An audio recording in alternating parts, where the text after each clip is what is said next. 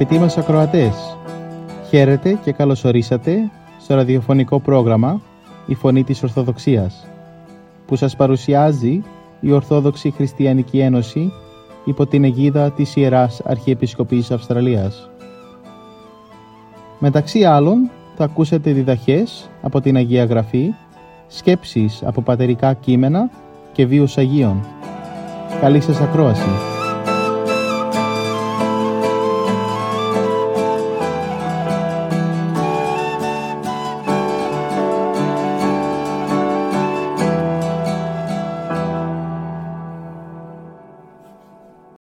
Στην εκπομπή μας σήμερα θα μας μιλήσει η κυρία Ελένη Αμπουγιάννη, εστιάζοντας την παραβολή του πλουσίου και του Λαζάρου, του Καταλουκά Ευαγγελίου, κεφάλαιο 16, στίχη 19 έως 31. Η σημερινή Ευαγγελική περικοπή είναι για τον πλούσιο και το φτωχό Λάζαρο. Κάποιος άνθρωπος ήταν πλούσιος, φορούσε πολυτελή ρούχα και το τραπέζι του κάθε μέρα ήταν λαμπρό. Κάποιος φτωχός όμως, που τον έλεγαν Λάζαρο, ήταν πεσμένος κοντά στη πόρτα του σπιτιού του πλουσίου, γεμάτος πληγές. Αυτός προσπαθούσε να χορτάσει από τα ψίχολα που έπεφταν από το τραπέζι του πλουσίου. Έρχονταν και τα σκυλιά και του έγλυφαν τις πληγές. Πέθανε ο φτωχός και οι άγγελοι τον πήραν κοντά στον Αβραάμ. Πέθανε και ο πλούσιος και θαύτηκε. Στον Άδη που ήταν και βασανιζόταν, σήκωσε τα μάτια του και είδα από μακριά τον Αβραάμ και κοντά του τον Λάζαρο. Τότε φώναξε ο πλούσιος και είπε «Πατέρα μου Αβραάμ, σπλαχνίσουμε και στείλε τον Λάζαρο να βρέξει με νερό την άκρη του δάχτυλου του και να μου δροσίσει τη γλώσσα, γιατί υποφέρω μέσα σε αυτή τη φωτιά». Και ο Αβραάμ του απάντησε «Παιδί μου, θυμήσου ότι εσύ απόλαυσες την ευτυχία στη ζωή σου, όπως και ο Λάζαρος τη δυστυχία. Τώρα όμως αυτός χαίρεται εδώ και εσύ υποφέρεις. Και εκτός από όλα αυτά υπάρχει ανάμεσά μας μεγάλο χάσμα, ώστε αυτοί που θέλουν να διαβούν από εδώ σε εσάς να μην μπορούν, ούτε οι από εκεί να περάσουν σε εμάς. Είπε πάλι ο πλούσιος, τότε σε παρακαλώ πατέρα, στείλε τον στο σπίτι του πατέρα μου, να προειδοποιήσει τους πέντε αδελφούς μου, ώστε να μην έρθουν κι αυτοί σε αυτόν τον τόπο των βασάνων. Ο Αβραάμ του λέει «Έχουν τα λόγια του Μωυσή και των προφητών, ας υπακούσουν σε αυτά». Εκείνος τότε του είπε «Όχι πατέρα μου Αβραάμ, αν όμως κάποιος από τους νεκρούς πάει σε αυτούς θα μετανοήσουν». Του είπε ο Αβραάμ «Αν δεν υπακούνε στα λόγια του Μωυσή και των προφητών, δεν θα πιστούν ούτε κι αν αναστηθεί κάποιος από τους νεκρούς». Όπως όλες οι παραβολές για τη Δευτέρα Παρουσία, η σημερινή παραβολή είναι απλή αλλά και συνάμα βαθιά. Η απλή άποψη της παραβολής είναι ότι στη γη ο, πλούς, ο πλούσιος είχε όλα τα αγαθά, ενώ ο Λάζαρος είχε τίποτα και γι' αυτό στην αιωνιότητα έλαβε όλα τα αγαθά που του έλειπαν στη γη. Αν κοιτάξουμε πιο βαθιά, χρειάζεται να ρωτήσουμε ποιος ήταν ο πλούσιος. Ήταν ένας άνθρωπος που όχι μόνο είχε όλα τα υλικά αγαθά, τα πλούτη, το καλό όνομα, καλή θέση, αλλά δεν το έλειπε τίποτα. Το μόνο πράγμα που ήθελε ήταν όλα από αυτά, τα πλούτη, καλό όνομα, σεβασμό, θαυμασμό και την υπακοή των κατωτέρων του. Ο Λάζαρος είχε τίποτα, απολύτως τίποτα, αλλά βλέπουμε από την παραβολή ότι δεν παραπονιότανε και δεχόταν αυτά που ο πλούσιος δεν χρειαζότανε. Δηλαδή έτρωγε τα ψίχολα από το τραπέζι του. Αλλά είχε ζωντανή ψυχή. Μπορεί να επιθυμούσε να έχει αγαθά και ποιος δεν θέλει σπίτι, ποιος δεν θέλει φαγητό, ποιος δεν χρειάζεται ασφάλεια, αλλά δεχότανε τα λίγα με ευγνωμοσύνη.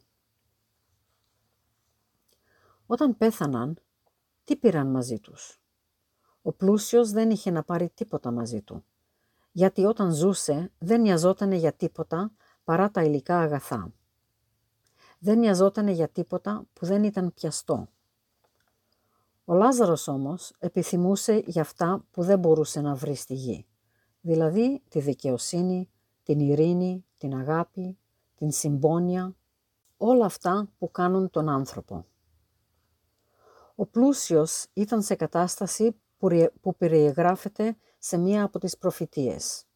Το Ισραήλ έχει παχύνει από το πλούτο και έχει ξεχάσει το Θεό. Ήταν αδύνατο για το φτωχό να κάνει το ίδιο. Δεν είχε τίποτα να τον ριζώσει στη γη. Ήταν ελεύθερος. Αυτό ισχύει για όλους μας, γιατί μέσα μας υπάρχουν και ο πλούσιος και ο Λάζαρος. Από τη μία πλευρά έχουμε πολλά αγαθά, πολλά πλούτη, έχουμε ασφάλεια και διασκέδαση. Από την άλλη πλευρά έχουμε μία άλλη διάσταση μέσα στις ψυχές μας και πουθούμε κάτι παραπάνω.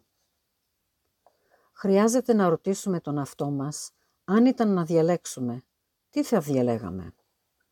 Ποιο έχει πιο πολύ αξία για μας; Είναι η ασφάλεια των υλικών αγαθών που μας επιτρέπουν να ζούμε καλά σήμερα ή το αόρατο, το βαθύ, η κοινωνία με το Θεό, η αγάπη για τον πλησίον, η ελεημοσύνη και πολλά άλλα που μας διδάσκει η Αγία Γραφή.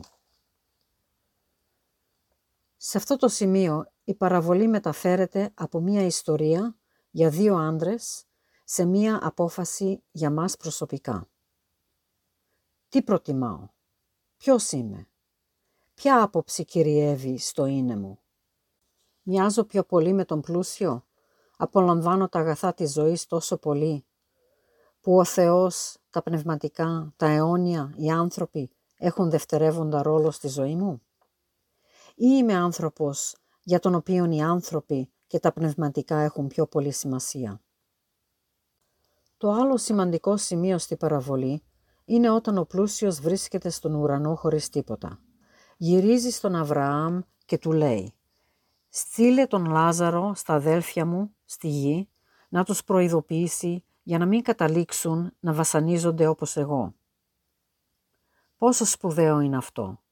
Όπως είπε ο Χριστός, ακόμα και ένας να επιστρέψει από το θάνατο, αν δεν έχει ακούσει αυτά που, που αποκαλύφθηκαν στο παρελθόν, δεν θα πιστέψουν και θα πεθάνουν στην αμαρτία. Όπως και οι άνθρωποι που τριγυρίζανε γύρω από το σταυρό, στο οποίο ήταν κρεμασμένος ο Χριστός. Ορισμένοι ήταν πιστοί και έμπιστοι άνθρωποι του, αλλά τι έκαναν; Κρύφτηκαν. Ήταν μαθητές του, πιστοί, αλλά κρύφτηκαν. Οι γυναίκες που τον ακολουθούσαν στεκόντουσαν μακριά. Μόνο η μητέρα του και ο Ιωάννης έμειναν κοντά του. Πολλοί στεκόντουσαν γύρω από το σταυρό. Οι αρχιερείς, οι φαρισαίοι, άνθρωποι που καταδίκασαν τον Χριστό, έλεγαν «Κατέβα από το σταυρό και θα πιστέψουμε». Πόσοι σκεφτόντουσαν αν κατέβαινε από το σταυρό θα πιστεύαμε και θα τον ακολουθούσαμε χωρίς κίνδυνο να πιστέψουμε με ασφάλεια, να πιστέψουμε σε κάποιον που νικά. Αλλά πώς να πιστέψουμε σε κάποιον που νικείται, που βρίζεται, που απορρίπτεται, που κρεμάται σε σταυρό αναμεταξύ δύο ληστές. Δεν μπορούμε. Αυτή τη θέση μας παρουσιάζει η σημερινή παραβολή. Ποια είναι η δική μας θέση; Είμαστε διαθετημένοι να πιστέψουμε τα λόγια του Χριστού; Είμαστε διαθετημένοι να εχμαλωτιστούμε από την ομορφιά του χαρακτήρα του Ιησού και να τον ακολουθήσουμε αφήνοντας όλα αυτά που είχε ο πλούσιος στη γη, έστω και αν ο κόσμος νομίζει ότι είμαστε τίποτα εδώ στη γη. Χρειάζεται να σκεφτόμαστε τις δύο απόψεις της παραβολής, αλλά να τις σκεφτόμαστε στα πλαίσια της Δευτέρας Παρουσίας, όταν ο Χριστός θα μας παρουσιάσει την πραγματικότητα. Ποια θα είναι η απάντησή δική μας; Ποιο δρόμο διαλέξαμε; Την χήμερα που είναι ο κόσμος, τα υλικά, τα πλούτη, τη κοινωνική θέση; Ή τη ζωή τη πνευματική, τον αγώνα, τη πραγματική χριστιανική άσκηση και ζωή; Ότι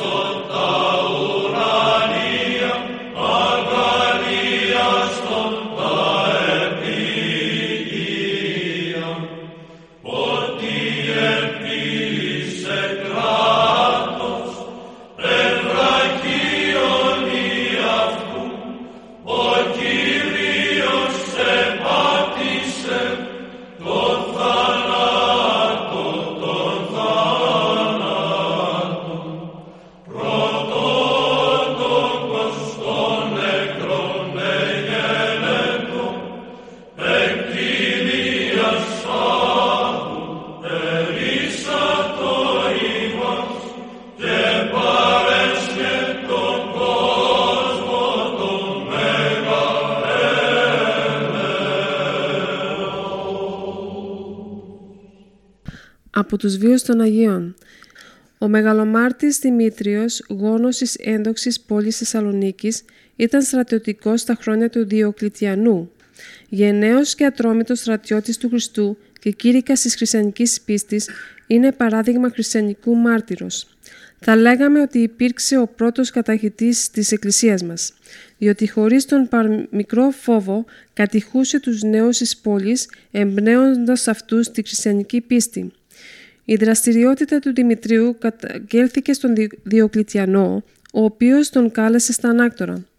Ο Δημήτριος δήλωσε στον Διοκλητιανό ότι πράγματι είναι χριστιανός, διότι μόνο η θρησκεία του Χριστού παρέχει ηθική λύτρωση και αιώνια ζωή.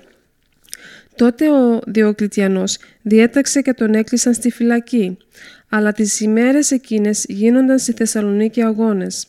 Οι ειδωλολάτρες εκμεταλλευόμενοι τη δύναμη κάποιου λιέου προκαλούσαν τους χριστιανούς να τον αντιμετωπίσουν. Τότε ένας νεαρός χριστιανός, ο Νέστορ, αφού πήρε την ευχή του Δημητρίου μέσα από τη φυλακή, μπήκε στο στάδιο και νίκησε το σαματόδι Λιέο. Ο Διοκλητιανός έμαθε την αιτία της ήττας του Λιέου. Πήγε στη φυλακή και με την λόγχη σκότωσε τον Δημήτρη και τον Νέστορα. Η δε μητέρα Εκκλησία περιβάλλεται ως πορφύραν και βίσουν τα αίματα των μαρτύρων της, διότι αυτά τα τέκνα της αποτελούν το καύχημά της.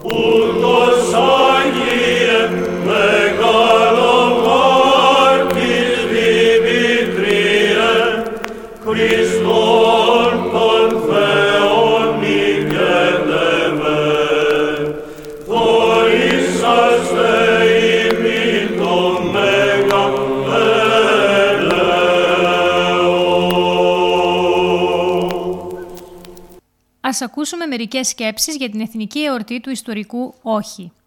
28 Οκτωβρίου. Θα έχεις ακούσει πολλά για τη μεγάλη εκείνη μέρα. Θα έχεις διαβάσει και πρέπει να διαβάσεις πολλά. Ποιος μπορεί όμως να περιγράψει σ' όλη του την έκταση το μεγαλείο της; Φοβερός, διαπεραστικός ακούστηκε εκείνο το πρωί ο ήχος από τις ειρήνες. Αναστάτωσε τις πόλεις και ξεσήκωσε τις συνοικίες και πέρασε από στόμα σε στόμα, από καρδιά σε καρδιά η απρόσμενη είδηση και άναψε φωτιά σε όλη τη χώρα. Πόλεμος, μας κήρυξαν τον πόλεμο.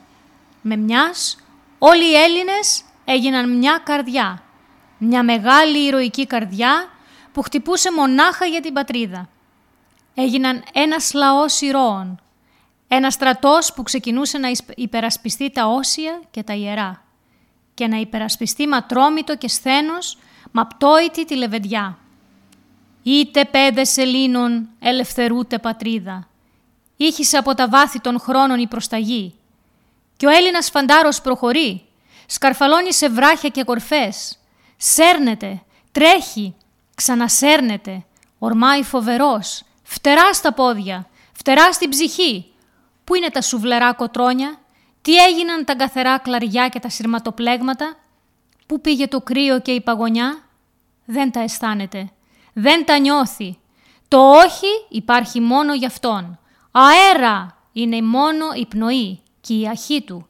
Εχθροί δεν θα πατήσετε μες στην Ελλάδα μου, είναι όλοι οι παλμοί του είναι του. Απερίγραπτος ο κόπος, ο αγώνας, ο μόχθος του κάθε στρατιώτη.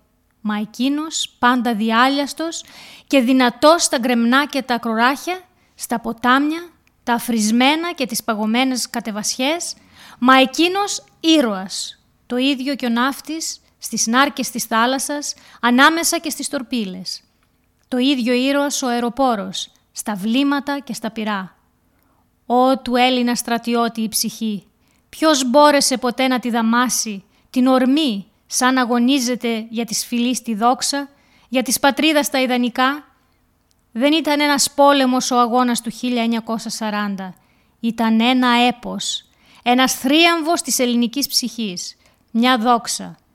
Τους ζηλεύεις, θέλεις να τους μοιάσεις; Είναι ίδια με εκείνον και η δική σου ψυχή. Ας είναι ίδια πάντα, σε κάθε αγώνα με ιδανικά και για κάθε ιδανικά.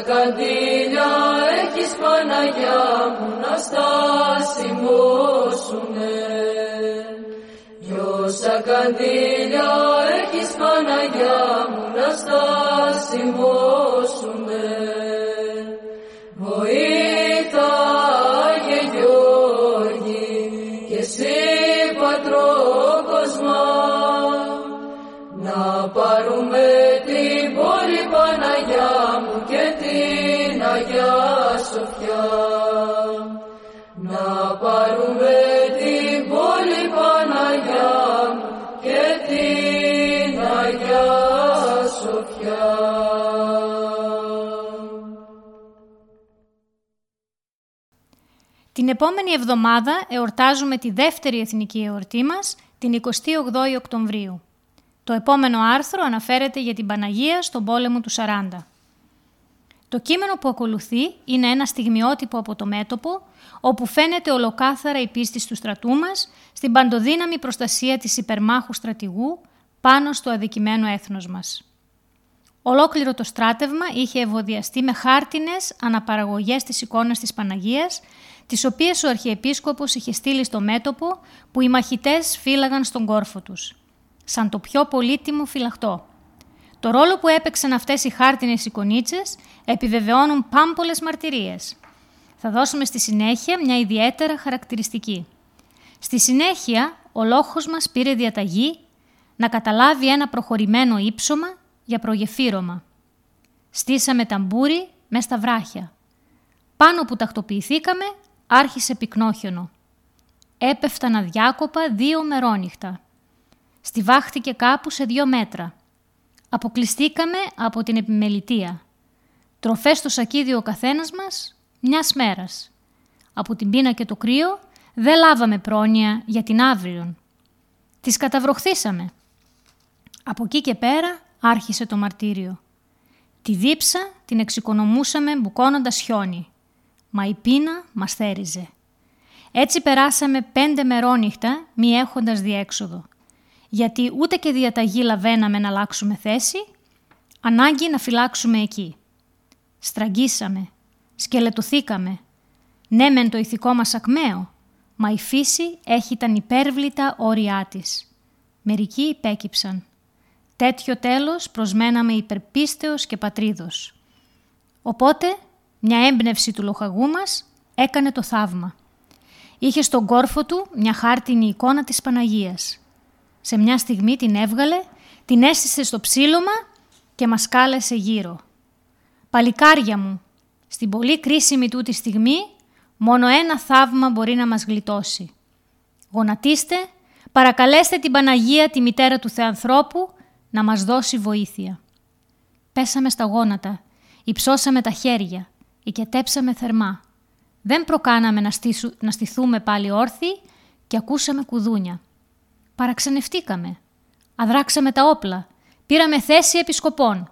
Δεν πέρασε ένα λεπτό της ώρας και βλέπουμε ένα πελώριο μουλάρι κατάφορτο να έρχεται κατά πάνω μας. Ανασκυρτήσαμε. Ζώο δίχως οδηγό, να περνάει βουνό σε ένα μέτρο το λιγότερο χιόνι, ήταν εντελώς αφύσικο. Καταλάβαμε. Το οδηγούσε η κυρία Θεοτόκος. Όλοι την ευχαριστήσαμε, ψάλλοντας γαλά, μα ολόκαρδα το τι υπερμάχο κι άλλους ύμνους της. Το ζώο είχε πάνω του μια ολόκληρη επιμελητία από τρόφιμα. Κουραμάνες, τυριά, κοσέρβες, κονιάκ, τσιγάρα κι άλλα. Άφθονα. Πολλές και απίστευτες κακουχίες πέρασα στον πόλεμο. Μα αυτή μου μένει αξέχαστη. Γιατί δεν είχε διέξοδο και την έδωσε η Παναγία.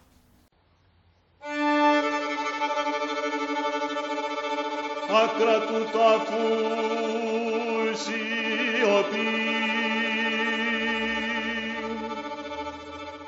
στον κάμπο βασιλεύει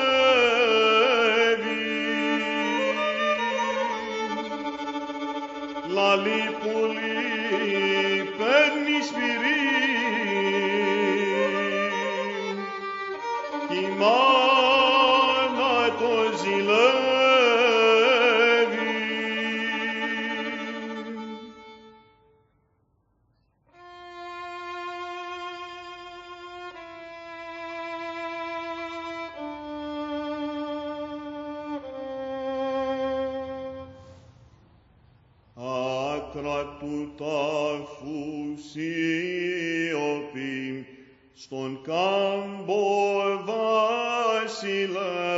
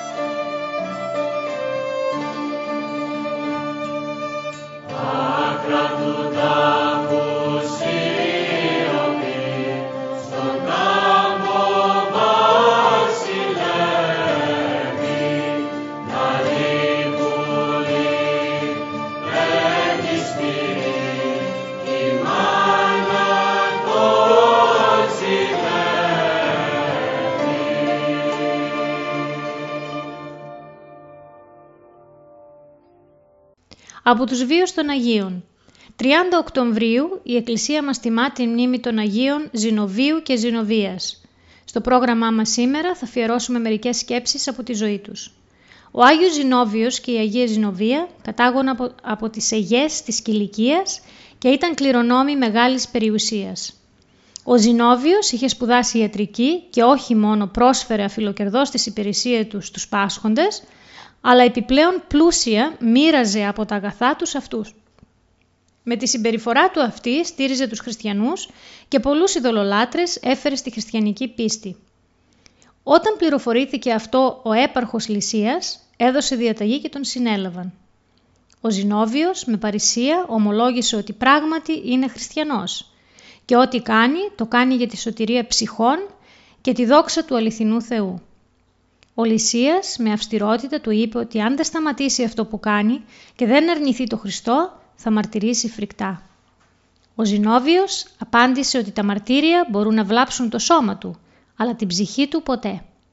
Διότι λέγει ο λόγος του Θεού «Και τις ο κακός ον ημάς, εάν του αγαθού μιμητέ γέννηστε» Ποιος δηλαδή θα μπορέσει να σας κάνει κακό και να σας επιφέρει πραγματική βλάβη αν γίνετε μιμητές και ακόλουθοι του αγαθού; Ο Λυσίας αμέσως διέταξε και τον βασάνισαν. Τότε παρενέβη η αδελφή του Ζηνοβία και ήλεγξε το Λυσία ότι αυτό που κάνει είναι άνανδρο. Αλλά ο έπαρχος συνέλαβε και αυτή και τελικά αποκεφάλισε και τους δύο.